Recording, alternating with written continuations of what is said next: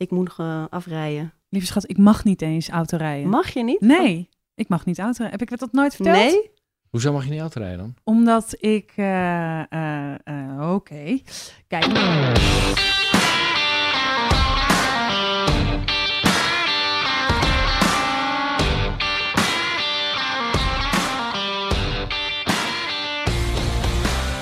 Binge-watch, studieschuld, Instagram, Tinder, ZZP, hypotheek. Van je lang zal ze leven geen hypotheek. Relatie, geen relatie, bindingsangst, verlatingsangst, keuzestress. Welkom in de wereld van OK Millennial. Als we onze voorouders mogen geloven, gaat het geweldig met ons. Zonder koophuis, zonder pensioen, maar in alle vrijheid. Daarover en meer praat ik met psycholoog Thijs Launsbach, filmmaker Emma Westerman en mediator Ai Kramer. Mijn naam is Malou Holshuizen, ik ben schrijfster en dit is OK Millennial, de podcast.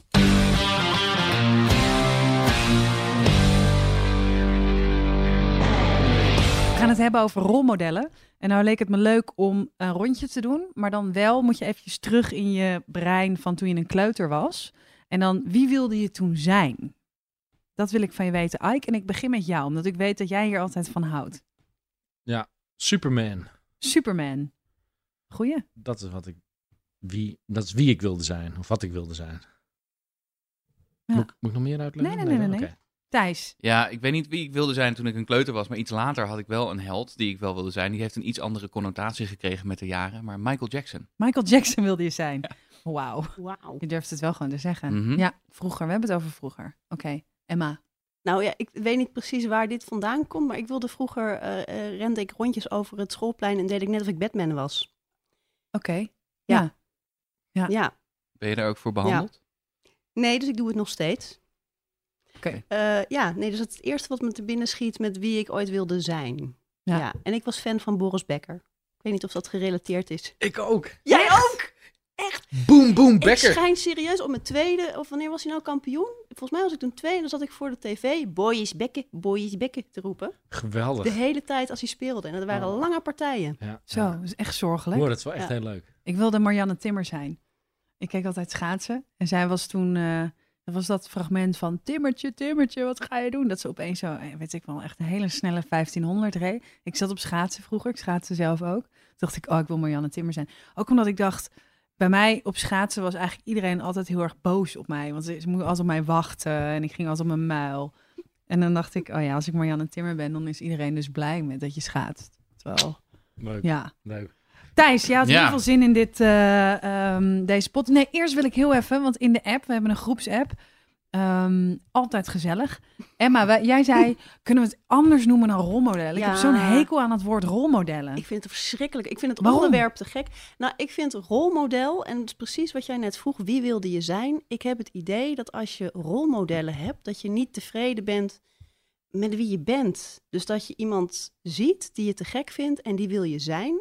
En dat je je wil modelleren naar iemand. Dat zit er voor mij in dat woord. Oké, Dat- Batman. dat- ja, dan zou, dan zou, ik, zou ik willen voorstellen het leermeesters. Bijvoorbeeld. Ja, In inspiratie vond Malou tuttig. Ja, vind ik ook Ja. truttig, ja. Ja, Ja, ja. ja. Ja, maar Ja, rolmodel is toch gewoon een goed woord? Ja, het is- Rolmodel. Ja, Rolmodel. Het rot zo lekker Het over de rol- tong. precies. Thijs, ik geef het woord aan jou. Ja, wat, waar, waar ik het over, eigenlijk over wilde hebben, was niet per se een rolmodel, maar net een iets andere functie. En het, ehm, het, het, het idee ontstond bij mij toen ik aan het eh, eten was met een vriend van mij. En die vriend is eh 75, Mhm. Paul de Jongere. ehm, eh, noemen we hem. Eh, omdat er nog een andere Paul was in die groep waar ik hem leerde kennen. Maar dat, dat, dat is allemaal te veel informatie. Ehm, maar daar, daar eet ik af en toe mee. En daar heb ik gewoon gesprekken over, over het leven. Ehm, en wat ik zo interessant vind aan Paul is dat hij een echte leermeester heeft of heeft gehad. En dat is Jalal al-Din Rumi, Mhm. hè, de, de Perzische eh, dichter en, en filosoof. Ehm, en dat- nou, dat betekent dat hij een deel van zijn leven is bezig geweest met het bestuderen van dat werk. En is bezig geweest met naar de wereld kijken vanuit dat perspectief. En ik weet dat dat wel vaker voorkwam vroeger, dat je een leermeester had. Mijn moeder is bijvoorbeeld, eh, die, die is de laatste tijd heel erg begeesterd geraakt van het werk van de eh, Franse filosoof Girard. Ehm, ik weet dat jouw moeder, Ike, is iemand die helemaal into de Osho ehm, is of was. Eh, ik weet niet hoe, hoe, hoe dat nu nog steeds is, maar daar kan je misschien straks wel iets over zeggen. Ehm, maar dat idee dat we misschien niet per se alles in het leven zelf moeten uitvogelen, maar dat je mensen verzamelt, of, je dat, of nou, nou mensen die tastbaar zijn, of mensen die, die, waarvan je alleen boeken leest, of die waar, waar je speeches van hoort, ehm, die jou iets leren over het leven dat je zelf nog niet weet, vind ik super interessant. Mhm. En ik heb het- idee dat we dat een beetje aan het kwijtraken zijn. Ik ken niet zo heel veel millennials en zeker niet zoveel generatie Z'ers die een leermeester hebben. Zoals dat misschien wel gangbaarder was en in sommige landen nog gangbaarder is. Hè? Want bijvoorbeeld in India heb je, heb je een goeroe. En dan ga je af en toe mee na- naartoe en die, die geeft je advies of daar stel je een vraag aan. Mhm. Of die laat je nadenken over dingen. Dus ik denk dat dat een hele belangrijke functie is. Eh, en ik denk dat het heel belangrijk is om, om ook die mensen uit te zoeken in je leven. Omdat je niet, niet alles zelf kunt uitvinden. Ehm, en ik denk, waar ik een beetje bang voor ben, is dat we, dat we op het pad zitten waarbij we steeds meer als een soort consument van, van onderwijs worden gezien. Een consument, individualistische consumenten die vooral het zelf willen uitvinden en naar de televisie kijken en naar de radio luisteren om dingen te horen. Maar niet zozeer zelf op zoek gaan naar de wijsheid die je ook nodig hebt in het leven. En dat beperkt je blik, wat mij betreft, nogal. Ehm, dus dat, dat was mijn gedachtegang. En, en daarom wilde ik jullie vragen, wat zijn jullie leermeesters of wat zijn jullie rolmodellen? Mhm. Emma, begin eh, met eh, vertellen over jouw... eh, Leermeesters. Ik vind dat een, een, een mooier woord inderdaad. Ehm, nou, afgelopen jaar is het eh, degene die mij echt het meest heeft bijgebracht, eh, is eh Dr. Edith Eva Eger. Zij was ook bekend als de ballerina van Auschwitz. mhm. En ehm, zij kwam naar Nederland dit jaar met er een toneelvoorstelling werd gemaakt. met Pierre Boekma en Igoné de Jong, die haar verhaal op het podium brachten. En daardoor werd ik me van, ervan bewust dat zij bestond. En ben ik haar boek gaan lezen, De Keuze. En dat is een boek wat, ik echt in één ruk heb uitgelezen. En wat ik verschrikkelijk mooi vond en heel inspirerend. Want ehm, zij beschrijft eigenlijk haar leven na het trauma wat zij heeft opgelopen in het concentratiekamp. Ehm, zij wordt de ballerina van Auschwitz genoemd omdat zij op de eerste dag dat zij daar aankwam uit een groep eh, gevangenen werd geplukt door dokter Mengele, die zei eh, entertain me, eh, eh, Mhm. maar dan in Duits. En ehm, zij was ballerina en ze was 16 jaar en zij heeft toen, en ze zegt, ik weet nog steeds niet waarom precies hoe dat gebeurde, is naar voren gestapt en heeft daar een, een, een, een dans opgevoerd. En als dank daarvoor gooide hij een brood naar haar toe. En eh, zij zegt, die dans heeft mij het leven gered. Niet zozeer doordat hij mij zag, maar dat brood heeft zij daarna gedeeld met haar zusje en met twee andere meisjes met wie zij in een eh, bed sliep. Mhm. En nou, vier jaar later, denk ik, was het dat zij eh, vanuit het kamp naar Rusland marcheerde. En zij was toen al zwaar verzwakt en eh, zakte bijna neer op de grond. En als je neerzakte, dan werd je achtergelaten, dan wel doodgeschoten. Maar dat was je einde. En zij kon echt niet meer, was totaal uitgeput, zakte al door haar knieën. En toen is ze onder de oksels gepakt door mensen die net zo verzwakt waren als zij. En dat bleken die twee meisjes en haar zusje te zijn die zij dat brood had gegeven. En die hebben haar daarna eh, in veiligheid gebracht. Nou, dat boek begint op die manier. Dat is al een verhaal wat bijblijft. Maar wat zij daarna doet, is zeggen: je hebt de keuze hoe je daarna met een trauma omgaat. Eh, en zij heeft ervoor gekozen om niet te blijven hangen in wraak of in haat, maar eh, de keuze te maken om ehm, nou ja, te kiezen voor liefde en voor positieve gedachten. En dat was deel, eh, maar dat is het eerste deel wat ik van haar heel inspirerend vind, wat ze zegt. Maar wat ik ook heel erg mooi vind, is dat zij op haar 40ste, 50ste pas is gaan studeren. Omdat na de oorlog is zij met haar familie naar Amerika gegaan. Eh, moest daar weer een bestaan opbouwen, moest überhaupt bijkomen van dat trauma. En is daarna pas erachter gekomen, eigenlijk wil ik psychologie studeren.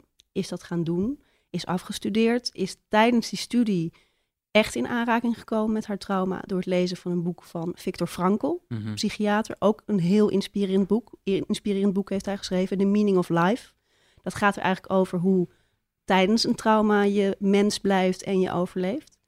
En door dat boek dacht zij, dit inspireert mij weer om toch mijn verhaal onder ogen te gaan zien. Om dat trauma aan te gaan en eh, verder te leven. Ja, want jij zegt van, ik ko zij koos voor liefde en om niet eh, in haat te zitten. Maar zo Mhm. los je natuurlijk geen trauma op. Zij heeft dus uiteindelijk Nee, ik, ik er wel voor. door de Ja, ja, ja, ja. Nee, maar dat wilde ik inderdaad wel eh, eh, Ja. nog even benadrukken. doet me ook denken aan wat, wat een van mijn helden, Esther Perel, Ja, zegt over In mensen zomergasten. die ja, terugkomen uit de oorlog. Je hebt mensen die de, hebben de oorlog overleefd en zijn niet gestorven. En je hebt Mhm. mensen die na de oorlog opnieuw begonnen zijn met leven. Precies. Ja. En ook Ja. over het overleven. Dat het, het gaat natuurlijk om of je geluk hebt of niet. Dat, dat is de eerste Oh, ja. reden of je overleeft of niet. Maar de tweede is dat als je dus wel geluk hebt, dat mensen denken in een hoger doel van ik Mhm. moet dit vertellen. Ik, Mhm. moet, ik moet ervoor zorgen dat dit verteld wordt. Of ik moet. Nou ja, ze, haar, haar doel was niet per se, ik ga dit verhaal vertellen. Want zij heeft het boek pas op haar negentigste geschreven, Mhm. of eind tachtig. Dus ze is in ieder geval nu in de negentig. Ze wil haar leeftijd nooit zeggen. Maar zij heeft tot dat, dan toe haar eigen praktijk gehad als, als eh, volgens mij als psychiater. Heeft heel veel mensen met oorlogstrauma's geholpen. En dat boek gaat dus ook deels over die Ja. eh, eh, ervaringen. Heb jij zelf in een situatie gezeten waarin je echt dacht, waarin het ook echt iets voor jou betekende, dat, dat het je kon helpen?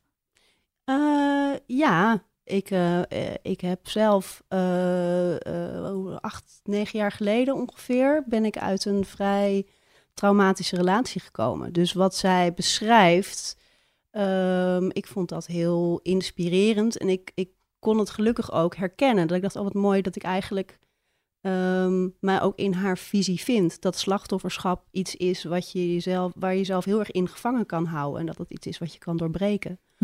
Ehm, en omgaan met een trauma is, eh, nee, ik, ik- zeg maar op een grote of een kleine manier. Hoe, ik denk dat iedereen wel een trauma oploopt in je leven. Je hoeft niet meteen iets gigantisch groots mee te maken. Maar ehm, dat boek heeft me wel heel erg, eh, ja, weer opnieuw laten kijken met hoe je jezelf de regie kan houden daarin. Ja, en dat het ook nooit te laat is als het Zeker, ook onlangs dat. gebeurde en het is al een trauma van negen jaar geleden. Ja. Mooi, mooie aanrader. Ike. Wie zijn mijn leermeesters? Nou, ik vind het thema leermeesters of rolmodellen vind ik wel een goed onderwerp. Kijk, ik ben zelf opgegroeid zonder vader. Dus je zou kunnen zeggen dat ik een belangrijk rolmodel niet heb gehad in mijn leven. Mhm. En op zich is mijn moeder wel een rolmodel voor me. Maar een vrouw kan, kan wel een rolmodel zijn voor een man, maar tot op zekere hoogte, denk ik. Er zijn ook Leg wel- uit. nou ja, dat zijn typische, weet ik wel, mannelijke macho. macho aspecten van de mannelijke ego. Die denk ik voor een vrouw misschien iets minder te begrijpen Maar zijn. moet je je kunnen identificeren met een rolmodel? Ja, ik denk wel. Ja? Nou, dus- ja, het hangt er vanaf. Weet je, het is denk ik heel persoonlijk onderwerp. Voor mij, ja, ja, voor ja, mij ja, wel. ja.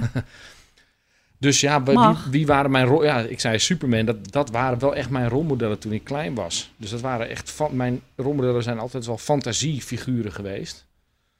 Superman, Spider-Man, ehm, Bruce Willis in Die Hard. En- Hoe heet ook weer? Frank McLean. McLean heet hij, geloof ik. En eh, Steven Seagal, Jean-Claude Van Damme. Eh, later, toen ik hier iets ouder was, eh, Keanu Reeves als Neo in The Matrix. Mhm. En dat zijn wel hele leuke rolmodellen, want ze spreken zeer tot de verbeelding. Mhm. Het nadeel is natuurlijk is dat ze niet echt zijn. En larger than life Ze ook. zijn larger than life, ze zijn niet echt. Ze kunnen ook dingen die niet echt kunnen, hè? want je kan niet vliegen. Nee, je zou in theorie, als je echt een rolmodel hebt... Je hebt eh, een tijdje terug die kerel die toch zo'n hovercraft had gebouwd... dat hij het kanaal overgevlogen is. Dan dacht ik, nou, die zal dus ongetwijfeld Superman... of eh, een ander stripfiguur als rolmodel hebben gehad als, als kind, denk ik. Dus ja, dus mij, waar, mij waren ze fictief. En dat is heel Mhm. leuk. Spreekt zeer tot de verbeelding. Was ook altijd verkleed. Ik ging ook verkleed naar school vroeger. Daar werd wel eens over geklaagd door de docenten bij mijn moeder. Hoe reageerde je moeder daarop? Ja, dan zei ze, dan, mijn moeder, ze, ze zeiden dan tegen mijn moeder van, wanneer komt Ike een keer als zichzelf? Dat hebben ze ooit een keer aan mijn moeder ge- gevraagd of gezegd tegen mijn moeder. En toen zei mijn moeder, ja, vandaag is hij een soldaat. Dus mijn moeder die gaf me wel de ruimte erin. Ook als je al mijn foto's ziet van dat ik klein was, heb ik ook altijd een pakje aan. Weet je, Robin Mhm. Hood of een soldaat of weet ik veel wat. Of een skateboarder, want dat was ik ook al wel jong, was ik dat wel. Dus ehm, het nadeel is alleen, zijn niet echt. Dus dat kan wel betekenen dat je hoge verwachtingen van jezelf krijgt Ja. in het leven. Ik heb een vraag die we eigenlijk alleen maar aan jou kunnen stellen. Eh, omdat jij de enige bent met eh, een kind, met een zoon. Mhm. Eh, ben je wat voor rolmodel zou jij graag willen zijn voor, voor jouw zoon Rippert? Wat, wat hoop je dat hij, zeg maar, als hij dan met zijn vrienden een podcast maakt, zijn vrienden, de psycholoog, de documentairemaker, Mhm. Wat hoop je dan dat hij zegt? Leuke vraag. Nou, ik denk wel dat, ik, dat het heel belangrijk voor me is om een goed rolmodel te zijn. Dus ik vind, maar ik, dit is heel persoonlijk, hè? Dus ik zeg niet dat andere mensen ook zo moeten zijn, maar ik vind dat een vader groot, gespierd, stabiel, succesvol, eh, vredelievend, maar wel een, eh, een beschermer. Dus ik, ja, ik verwacht best wel veel. Maar voor mij is het dus, dus een je voorstellen, het is voor mij een rol die ik dus zelf aan het bedenken ben. Ik heb Mhm. geen enkel referentiekader, behalve Bruce Willis en Die Hard. Bruce Bruce Willis. In Die Hard. Maar ben je al ergens tegen aangelopen dan in het eerste jaar of anderhalf jaar nu? Dat je denkt, oh ja, dit is... Nee, het is nog te jong. Kijk, het wordt natuurlijk... Kijk, tegelijk heb ik er wel... Ik heb er wel over nagedacht, maar het risico is natuurlijk dan... dat je toch ook weer heel veel gaat verwachten. Je zou in theorie, zou je ook bijvoorbeeld wel eh, een voetbalvader kunnen worden. Die staat te schreeuwen naar zijn kind op het Ja. voetbalveld... en boos wordt als hij de bal naast het goal schiet. Dat is het risico. Nou, ik maak me daar bij mezelf niet zo druk om, omdat ik voor mijn werk ook veel met tienerjongens heb gewerkt. Dus ik heb al die scenario's eh, heb ik wel een keertje meegemaakt. Eh, zeg maar, die, eh, mijn tienerzoon die heeft al honderd keer bij mij op de bank gezeten in de, in de woonkamer. Want dat is waar ik mijn coachings meestal gewoon deed. Dus ik maak me daar niet zo druk om. Het is wel super belangrijk voor me. Dus ik, het is heel emotioneel voor mij. Ik eh, geniet echt ontzettend van het vaderschap, moet Mhm. ik zeggen. Mooi. Ja, je kijkt naar mij, Malou. Ja. Ehm, wat is jouw rolmodel, Thijs? Nou, dat zijn er ontzettend veel gedurende mijn hele leven. Ik weet dat eh, in het begin van mijn carrière en toen ik net eh, eh, klaar was met studeren, of toen ik nog studeerde, was Ike een hele belangrijke eh, figuur voor mij. Die heeft me veel geleerd over. eh, ik heb een tijd voor Ike gewerkt, dat weten de luisteraars misschien niet. Maar die heeft mij veel geleerd over, eh, eh, over de praktische kant van werk en over hoe je nou projecten aanvliegt en al dat soort dingen plannen. Je, je werkte niet in de huishouding voor Ike. Jullie waren... Nou, soms als het nodig was, haal, haal even mijn pak op bij de stomer. Nee, dat was Nee, maar jullie waren het samen aan het coachen. Ja. ja. ja, ja, dus Ike als supervisor en ik eh, op, op een gegeven moment als, als degene die dat, ehm, die dat ook uit, uitvoerend aan het doen was. Maar er zijn er gedurende mijn leven heel veel geweest. Esther Perel hebben we het net over gehad, is een Ja. hele belangrijke voor mij.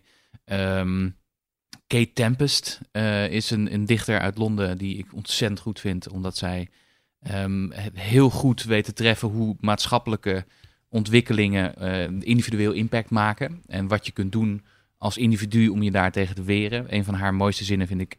eh, know the wolves that hunt you. In time they will be the dogs that bring your slippers. Maar is dat, mag ik het vragen? Ja, Maar is dat een rol? Kijk, wanneer is iemand... ja ik weet niet. eh, Wanneer ja. vind je gewoon, herken je iets van jezelf en iemand? Vind je iemand een goed verhaal hebben of iets Mhm. heel goed doen? En wanneer wordt iemand een rolmodel? Ja, ik, bij mij hoeft dus Wil niet- jij dichter worden? Nee, nee, Nee. maar dat is, daarom zou ik zeggen, laten we het over leermeesters hebben. Dat, dat vond ik misschien nog wel een interessante vraag. Omdat ik, een rolmodel hoeft voor mij niet iemand te zijn die je zou willen worden.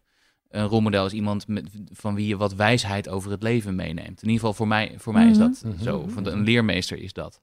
Ehm, en een van de mensen die, die, die voor mij nu heel belangrijk is, is Jordan Peterson. Totaal tegenovergesteld van, van Kate Tempest, denk ik. Maar dit is, dit is een psycholoog die een boek heeft geschreven, 12 Rules for Life. Eh, en daarin zijn filosofie eigenlijk eh, naar voren brengt. En dat gaat over verantwoordelijkheid nemen voor je, voor je leven en voor jezelf gaan staan. En welke stappen je daarin kunt nemen. En een van die stappen is bijvoorbeeld zorg dat je de mensen om je heen hebt die het beste voor je willen. Of een andere stap is ehm, sta rechtop met je, met je rug recht. Dat soort, eh, dat soort, en dat- dat legt hij heel erg uit op, op, op een bijna filosofisch, eh, bijna theologische manier. Ehm, maar toch een hele praktische manier. Dus wat, wat dat betreft is hij voor mij een hele eh, een inspiratiebron momenteel. Mhm. En jij, Malou?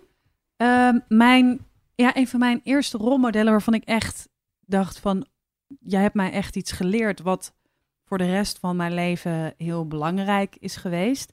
Dat was eh Freddy van Kampen. En eh Freddy van Kampen, de naam zegt jullie misschien helemaal niks, maar misschien zegt de naam Freddy Cavalli jullie wel iets. Ergens vaag. Ik zie dat jullie mij nog schaapachtig eh, aankijken. De Wild Romance van Herman Brood. Ah. Dat zegt jullie zeker wel iets. En Freddy Cavalli, zijn artiestnaam, die ga ik nu ook gebruiken, was de bassist van Herman Brood van eh The Wild Romance. ik ben van de middelbare school ben ik naar een, uh, ja, een soort theatertoneelschool gegaan in Amsterdam.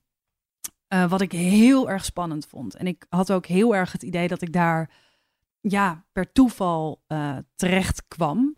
Ik wist wel dat ik anders was dan, dan de mensen uit het dorp. Daar heb ik me nooit echt thuis gevoeld. Maar toen ik daar op die school kwam, waarvan ik dacht van en dan komt alles goed, dacht ik, oh, iedereen kan hier zo ontzettend veel. En ik kan eigenlijk niks. Freddy Cavalli gaf muziekles op die school. En daar was ik heel erg nerveus voor. Niet omdat hij het was, ik had geen idee wie hij was. Maar ik was gewoon heel erg bang voor muziekles. Want ik speelde geen instrumenten en mijn klasgenoten allemaal wel wat. Uh, ik kan geen noten lezen, ik heb geen ritme en ik, ben, ik, ik wist ook niks van muziek. Ik ben heel slecht, ik ben echt muzikaal niet goed uh, opgevoed. Ik weet gewoon niet zoveel. Dus ik was daar heel nerveus voor. En uh, Freddy startte zijn les altijd met de vraag: wie heeft er nog iets te roken? En dan werd dat eerst geregeld. En um, wat we eigenlijk gingen doen was, we deden maar wat. We deden altijd een, een hele goede warming-up, waarbij hij de klas uh, vreselijk liet lachen. En eigenlijk uh, heeft hij mij geleerd dat je ook dingen mag doen zonder dat je daar goed in bent of ooit goed in gaat worden. Want dat was wel, dat zag hij heel snel. Van oké, dit, deze... Dit is geen hoogvlieger deze, muzikaal deze, jong, deze jonge vrouw. Hij was wel heel leuk. Het begon heel, heel ambitieus van, oh jij speelt niks. Nou, dan hier heb je een djembe. En uh, nou, die heeft hij ook best wel snel weer uh, afgepakt. en uh, op een gegeven moment hadden we ook, hadden we altijd met de hele school moesten we dan een warming-up doen. En dat was altijd door die drama-docenten. Dat moest altijd zwaar en weet je wel. Het was ook helemaal niet leuk. En ik wist ook dat altijd, dan, dan hoorde je zo vanuit achter in die zaal, hoorde je. Pff, en dan was Freddy weer, die het allemaal heel vermoeiend vond wat zijn collega's deden. En toen op een gegeven moment, toen werd hij naar voren geroepen van, nou ja, Freddy verzorgt um, de, de warming-up voor vandaag. En je zag gewoon aan zijn gezicht, fuck, ik heb dit helemaal niet voorbereid en ik, weet, ik weet niet wat ik moet doen. Toen heeft hij daar die docenten echt zo verschrikkelijk voor lul gezet door met zijn handen te gaan wapperen over de vloer. En dan moesten we hem na, uh, uh, uh, nazeggen. En dan zei hij: hé, lekker los. En dan ging de hele school: Hé, lekker los. En lekker gek, lekker warm. En dat was zo leuk. Hij zorgde er eigenlijk altijd voor dat, je, dat die spanning die je kon voelen, helemaal op zo'n school als je jong bent, waarin je gewoon heel erg goed moet zijn, dat die van je afviel. En hij vond altijd alles te gek. Dit is te gek. Wat je, dus al lukte iets niet, dan probeerde je het. En dan zei hij gewoon tegen je, maar dit is gewoon te gek wat je doet. En toen hebben we uh, een keer uh, I Can Get No Satisfaction, hebben, had ik, heb ik vertaald, mocht, mocht ik vertalen. En dan was het een beetje, die rol kreeg ik dan, van je mag dan dingen vertalen. En dus eigenlijk deed ik helemaal niks muzikaals, uh, deed ik meer. Hij heeft mij um, geleerd dat, dat je dingen ook gewoon heel erg leuk mag vinden, zonder dat je er goed in hoeft te zijn. Um, en dat was heel leuk. Hij is uh, uiteindelijk ontslagen. Volgens mij omdat een keer, uh, hij heeft ook een keer op een kerstdiner had hij flaconnetjes rum bij zich, die hij in de, in de grote ketel met chocomel had gedaan. er zijn nog andere mensen voor geschorst, maar Freddy had het gedaan. Uiteindelijk is hij ontslagen. En uh, het afstudeerproject moest je verplicht een regisseur, ik doe eventjes tussen haakjes, een regisseur moest je inhuren van buitenaf. Want dat was dan heel professioneel. En toen hadden wij dus Freddy teruggevraagd. Freddy, kom je dan... Dus die, die was daar op die school, waar die ontslagen was, werd hij door de studenten gevraagd, wat wil je de regisseur zijn van ons stuk? Nou, hij vond het helemaal te gek natuurlijk. Het hele stuk was helemaal te gek. Het is echt te gek. Was niet zo goed, maar het was voor Freddy uh, was het te gek. En uh, uh, later ben ik heel veel, ik, heb ik nog contact met hem gehouden. Eh, en ook met mensen waarmee hij vroeger had gewerkt. Daar werkte ik inmiddels mee. Uh, en toen werd ik op een uh, zekere dag gebeld door Albert, Albert Schierbeek. En die zei, uh, Malou, ik moet je wat vertellen. Freddy is overleden. die kreeg longkanker en die was daarna ook volgens mij binnen, binnen een week was hij weg. Um, dus het was ook wel weer een beetje alle Maar dat is mijn, mijn rolmodel, en in, Freddy Cavalli. Op wat voor momenten in jouw leven merk je nu, oh, hier is Freddy aanwezig? Nou, Oké, okay, nou, ik, kan, ik kan een heel goed voorbeeld geven van gisteren. Gisteren vroeg een vriendinnetje vroeg aan mij: ehm, Ga je mee? Ik zit dus op een fantastische dansles. Echt heel leuk. Ik zei: Oh ja, vind ik leuk. Wat voor dans is het? Ja, hip-hop. Urban mix hip-hop. En jongens, als ik iets niet ben, dan is het urban. Maar ik dacht gewoon, ja, ik heb daar wel zin in. En ik was aan het dansen en ik was echt zo ontzettend slecht. Ik was echt de slechtste van de hele groep. En ik was ook degene die dan, de enige die na de dans, stond ik dan aan de andere kant van de zaal. Daar kwam ik dan Oh, uit. Weet je? Dus het was ook echt super gênant. Ehm, maar ik dacht wel gewoon, toen ik klaar was, dacht ik, ja, te gek. Echt te gek. Ja, iets doen waar je niet goed in bent. Dat zou ik wel moeilijk vinden. Ik Zou je dat moeilijk? Ik vind het dus een bevrijding. Ik vind het zo ontzettend leuk. vind het wel leuk om iets nieuws te leren. ja. Ik vind het wel leuk om iets nieuws te leren. Zo nu, de afgelopen dagen zit ik aan te denken om een keer een cursus haarknippen te doen. Dat lijkt me echt een superleuke skill. Als je iemands haar kan knippen. Ik ben zo blij dat jij me altijd verrast. Ja, nee, ja? nee echt serieus. Lijkt me echt een super interessante skill. Maar volgens mij is het... Had wat filmpjes gekeken op YouTube. Volgens mij lijkt het heel makkelijk. Maar volgens mij is het onwijs Ja, moeilijk. En, moeilijk. en voor zo'n opleiding moet je modellen hebben. Dus dan moet jij Ja. gaan vragen. Mag ik je haar knippen? eh, kan Ja, jij Moon. eh, mee?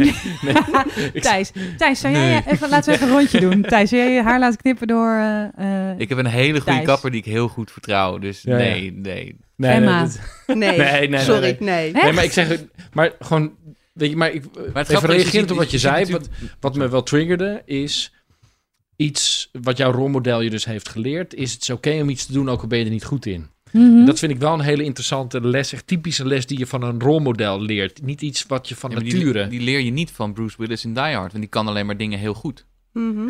Nee, nee, nee, dat is niet zo. Want de hoofdpersonen uit dat soort films zijn altijd anti-helden. Dus er is ook altijd, altijd een aspect van hun leven wat niet werkt. Of bijvoorbeeld Bruce Willis, eh, John McClane, niet Frank, John McClane is het geloof ik. Die ligt in, is eh, separated, die ligt in een scheiding. Dus dat, zeg maar, in die films zijn Maar altijd... ze komen weer bij elkaar aan nee, het nee, eind. nee, nee, nee. Niet, Jawel, zo met een, met een zoom Ja. aan het einde rijden ze weg. Het is zo en, dan niet gaan ze, interessant. en dan gaan ze een urban hip-hop klas nou, dat is niet waar die, oh ja, dat is niet waar want die zo film... even laten zien. Dat is niet waar die film over gaat. Maar dat is even nog los daarvan. Ja. Dat is een hele andere aflevering trouwens. Slechte actiefilms. Vertel door, vertel dus door dat- Leko. Maar dat vind ik wel, dat vind ik wel een hele, vind ik wel een hele mooie. Dat is typisch iets wat je, wat je, eh, wat een levensles is, die je niet op school leert. De maatschappij ook niet, want de maatschappij die zegt juist, je moet voor- vooral Ja. alleen maar doen waar je goed in bent, want dat is heel erg belangrijk. Mhm. En als je ergens niet in goed, goed in bent, ja, hou dat even voor jezelf, weet je, hou Ja. het privé. Dus het is typisch iets wat je alleen maar kunt leren van mensen in je leven. Dus inderdaad, die les, de eerste keer dat je iets doet, is het waarschijnlijk volslagen ruk. En dat is niet erg. Mhm. Ja. Maar ik vind het wel interessant, want Ike, jij zegt net, ik, ik zou dus nooit iets doen waar ik, waar ik niet goed in ben, toch? ja, ik vind dat wel moeilijk. Maar als je nou straks naar je knipcursus gaat en je blijkt echt gewoon totaal niet te kunnen permanent eh, daar knippen, denk ik dan- weet ik wat allemaal, zou je er dan mee doorgaan? Ook al ben je er slecht in, maar je hebt er wel lol in. En je hebt nog vrienden over die daar willen zitten. Dus ik kom erachter dat ik het niet goed kan. Ja, Dat maar je ik vindt geen het wel aanleg leuk. voor heb. Je dus mensen ongelukkig maakt Ja, je met, maakt- lelijke, met lelijke kapsels. Je maakt echt van Zou je Malou een doorgaan? poedel. Ja, daar heb ik niet zo'n probleem. Bijvoorbeeld met skateboarden. Ik heb natuurlijk een lange, een lange loopbaan als skateboarder eh, gehad, eh, 20 jaar. Ik was niet bijzonder getalenteerd als skateboarder. Ik kende jongens die echt van nature gewoon dat hadden. En dat had ik niet. Maar ik heb wel redelijk veel doorzettingsvermogen ontwikkeld in de loop der jaren. Dus ik ben wel tot een redelijk niveau gekomen. En dus, dus ja, dat is, dat is denk ik de issue niet. Bovendien, de wet van de remmende voorsprong. Als je ergens niet bijzonder goed, hè, als, je, als je talent hebt voor iets, dan hoef je geen discipline te ontwikkelen om daar goed in te worden. Terwijl als je juist dus geen talent hebt, dan mo- moet, je, onwijs no- hard werken. moet je onwijs hard werken. Ja. En daar heb je voor de rest van je leven heel veel aan, want je wordt gedisciplineerd. Maar, maar stel nou dat je dus heel lang doorgaat en je hele leven lang blijft knippen, om even dat voorbeeld erbij te pakken. Mhm. En je wordt er echt niet beter in. Echt niet. Zou je er dan nog steeds wel mee doorgaan als je er lol in hebt? Ja, ja waarschijnlijk. Maar ik denk wel, dat dat onmogelijk is, want op een gegeven moment grijpen mensen dan toch in. Ja, ja ik zeg het zeker. Ja. Ja, sorry Ike, maar eh, er zijn nu al drie mensen huilend naar huis. Ja, En met eh, allemaal jij oren raakt, eraf geknipt je en zo. raakt geen schaar meer aan. Het is gevaarlijk. Nou, op zich vind ik het idee van gewoon af en toe iets doen waarbij je gewoon niet weet of je het kan. Of af en toe iets doen waarbij je weer helemaal op nul moet beginnen met iets. Vind, Ja. ik, vind ik een Dat heel is, aantrekkelijk dat dat idee. is leuk. Dat was voor mij was dat autorijden. Hè. Ik heb Ja. natuurlijk pas eh, een maand voordat Mhm. eh, Rippert geboren werd mijn rijbewijs gehaald. Mhm. En dat was echt ontzettend leuk een ervaring.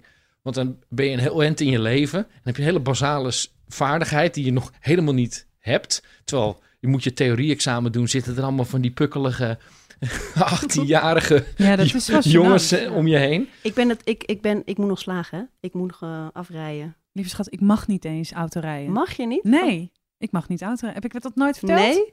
Hoezo mag je niet autorijden dan? Omdat ik. eh, eh, eh, Oké. Kijk, ik heb vroeger eh, nogal een heftig ongeluk meegemaakt. En daar is. Dat hele trauma is wel redelijk goed verwerkt. Maar er is nog één ding.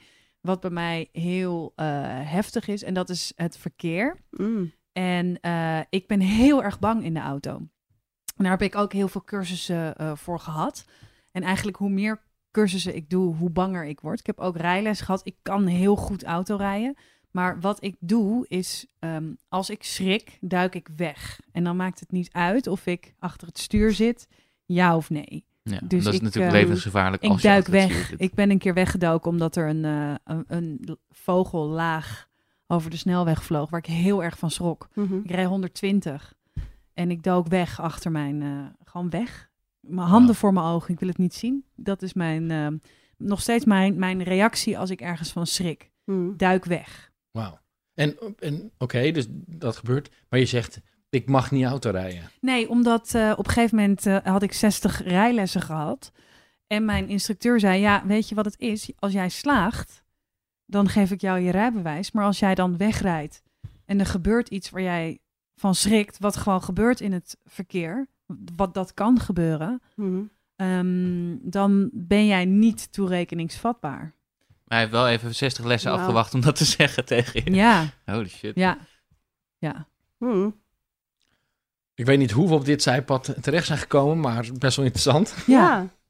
Dus ik zou heel graag willen autorijden. Ja, dat, dat, dat, dat zou ik heel graag willen. Maar dat. eh, dus, Ja. Emma, loser, waarom heb jij je rijbewijs nog niet? Goede vraag. Stomme fouten. Ander Ja. onderwerp. Ander onderwerp.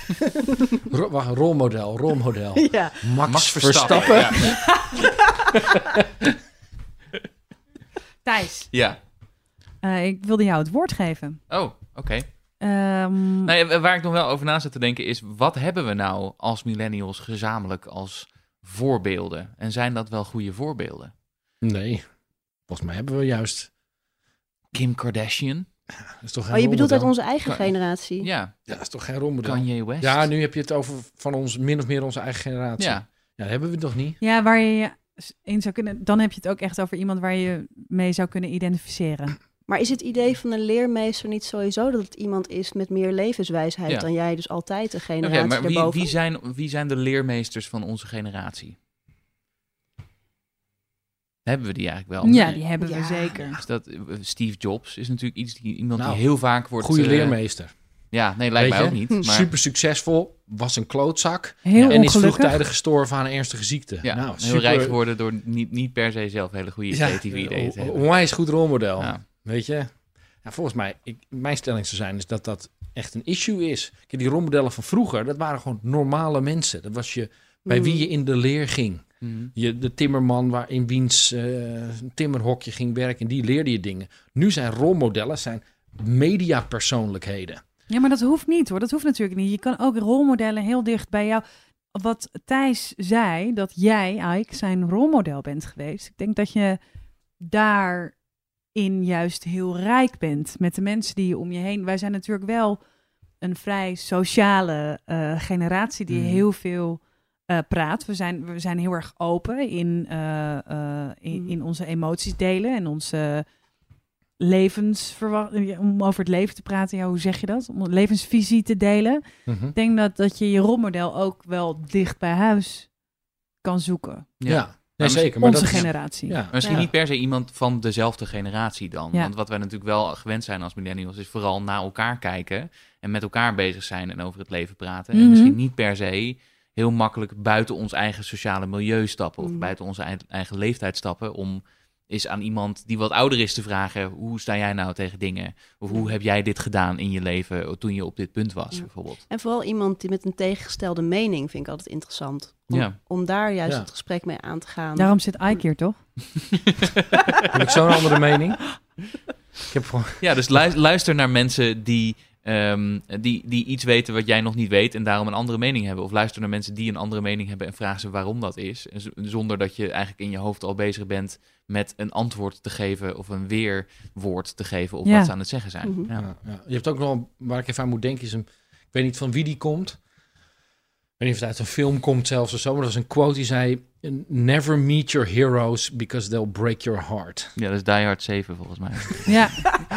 En dat vind ik wel een hele goeie, want dat is denk ik ook eh, rolmodellen die creëer je. Hè? Dus vooral bijvoorbeeld een auteur, Mhm. zeg maar even wat, een Mhm. auteur of een acteur of iemand anders. En die is dan een rolmodel voor jou en... eh, hè, dan moet je sowieso de goede, goede kanten van iemand neem je over, niet de slechte kanten. Dat is natuurlijk het idee van een rolmodel. Maar hele extreme rolmodellen, mensen die heel goed ergens in zijn, hebben vaak grote offers gebracht in hun leven. Hè, ik neem Steve Jobs als voorbeeld. Hè, die, hele, die films gaan er ook over dat hij als vader het wel af heeft laten weten ook. Hè, want, want Apple was eigenlijk zijn kind. Maar dus je hebt een rolmodel als hij wat van een afstand is. Zelfs iemand die dichtbij je staat, relatief. Hè, Mhm. eh, Freddy of, eh, of iemand anders, dan maak je van die persoon maak je een voorbeeld. Terwijl als je, denk ik, dieper in het leven van die mensen gaat duiken, komt ook, zeg maar, nobody's perfect. Hè? Komen ook die donkere kanten komen ook boven. Mhm. Dus daarom vind ik het wel een mooie quote dat als je echt een goed rolmodel hebt, dat je die maar beter nooit echt kunt ontmoeten Maar in je leven, want dan is de kans heel groot dat ze je teleurstellen. Maar is dat niet juist, want dat klinkt heel erg... de- idool en rolmo- rolmodel kan ook heel erg door elkaar gaan lopen, Ja. weet je wel? Dus dat je je idool nooit moet ontmoeten, want dan gaat het perfecte laagje eraf. Maar is een leermeester of een rolmodel niet juist ook iemand waarvan je die imperfectie juist ziet? Want dat is juist interessant, vind ik, van mensen. Nou ja, je Toch? hebt natuurlijk veel kanten. Kijk, een rolmodel. Ik, ik heb niet met, met mijn Freddy. Ik zou hem niet graag willen zijn. Ik zou ook niet het leven willen leiden wat hij eh, heeft geleefd. Nee, daarom ben ik zo tegen het woord rolmodel. Mhm. Ja. Ja. Ja, precies. Want maar hij dat is wel een leermeester maar van dat- je. Ja, zeker. maar ja, dat is volgens mij wel de definitie van een rolmodel. Is iemand die je nadoet, die je modelleert. Ja, Ik ben Dus- heel lang eh, regisseur geweest bij eh, het programma De Overnachting op NPO Radio 1. En dat was een, eh, eh, een interviewprogramma wat werd opgenomen vanuit een eh, hotelkamer om middernacht. En dat, was, dat duurde een uur. Dat was dan een uur in gesprek met iemand.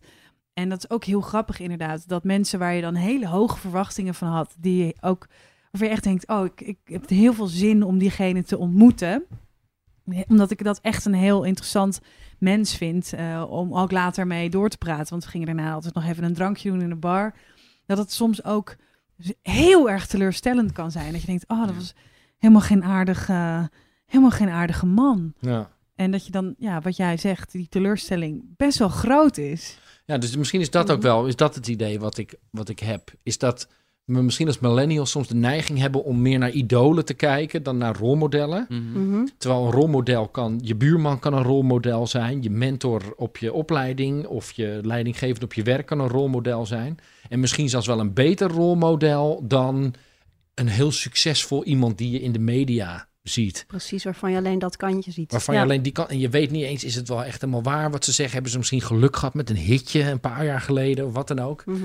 Ja, dat Ja. is natuurlijk wat er vaak gebeurt nu met mensen die heel succesvol zijn. Die schrijven dan boeken over hoe ze zo succesvol zijn geworden. En daar staat nooit in, ik heb heel veel geluk gehad. Ja, Er staat in, ik weet hoe het werkt en je moet mij volgen. Ja. Terwijl je leest nooit boeken van al die mensen die het niet zijn geworden. Want die schrijven geen boeken. Dat lijkt me zo leuk dat je gewoon een één pagina boek uitbrengt met ik heb geluk gehad. Hij was fucking lucky. Ja, dat mijn oom kende toevallig de producer van Marco Borsato.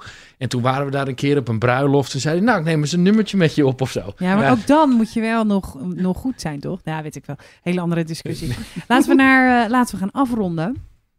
Ehm, ik wil graag de groeten doen aan Freddy Cavalli. Als je het hoort, Freddy. Freddy bij deze. Ja. In de ether. Hmm. Het was te gek.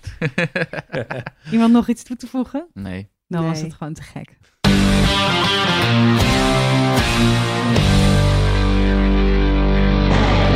Je luisterde naar OK Millennial, de podcast van Het Parool. post, vragen en opmerkingen, die mogen naar okmillennial.parool.nl. Abonneer je op onze podcast, want dan download je hem vanzelf en dan hoef je daar in ieder geval niet meer over na te denken.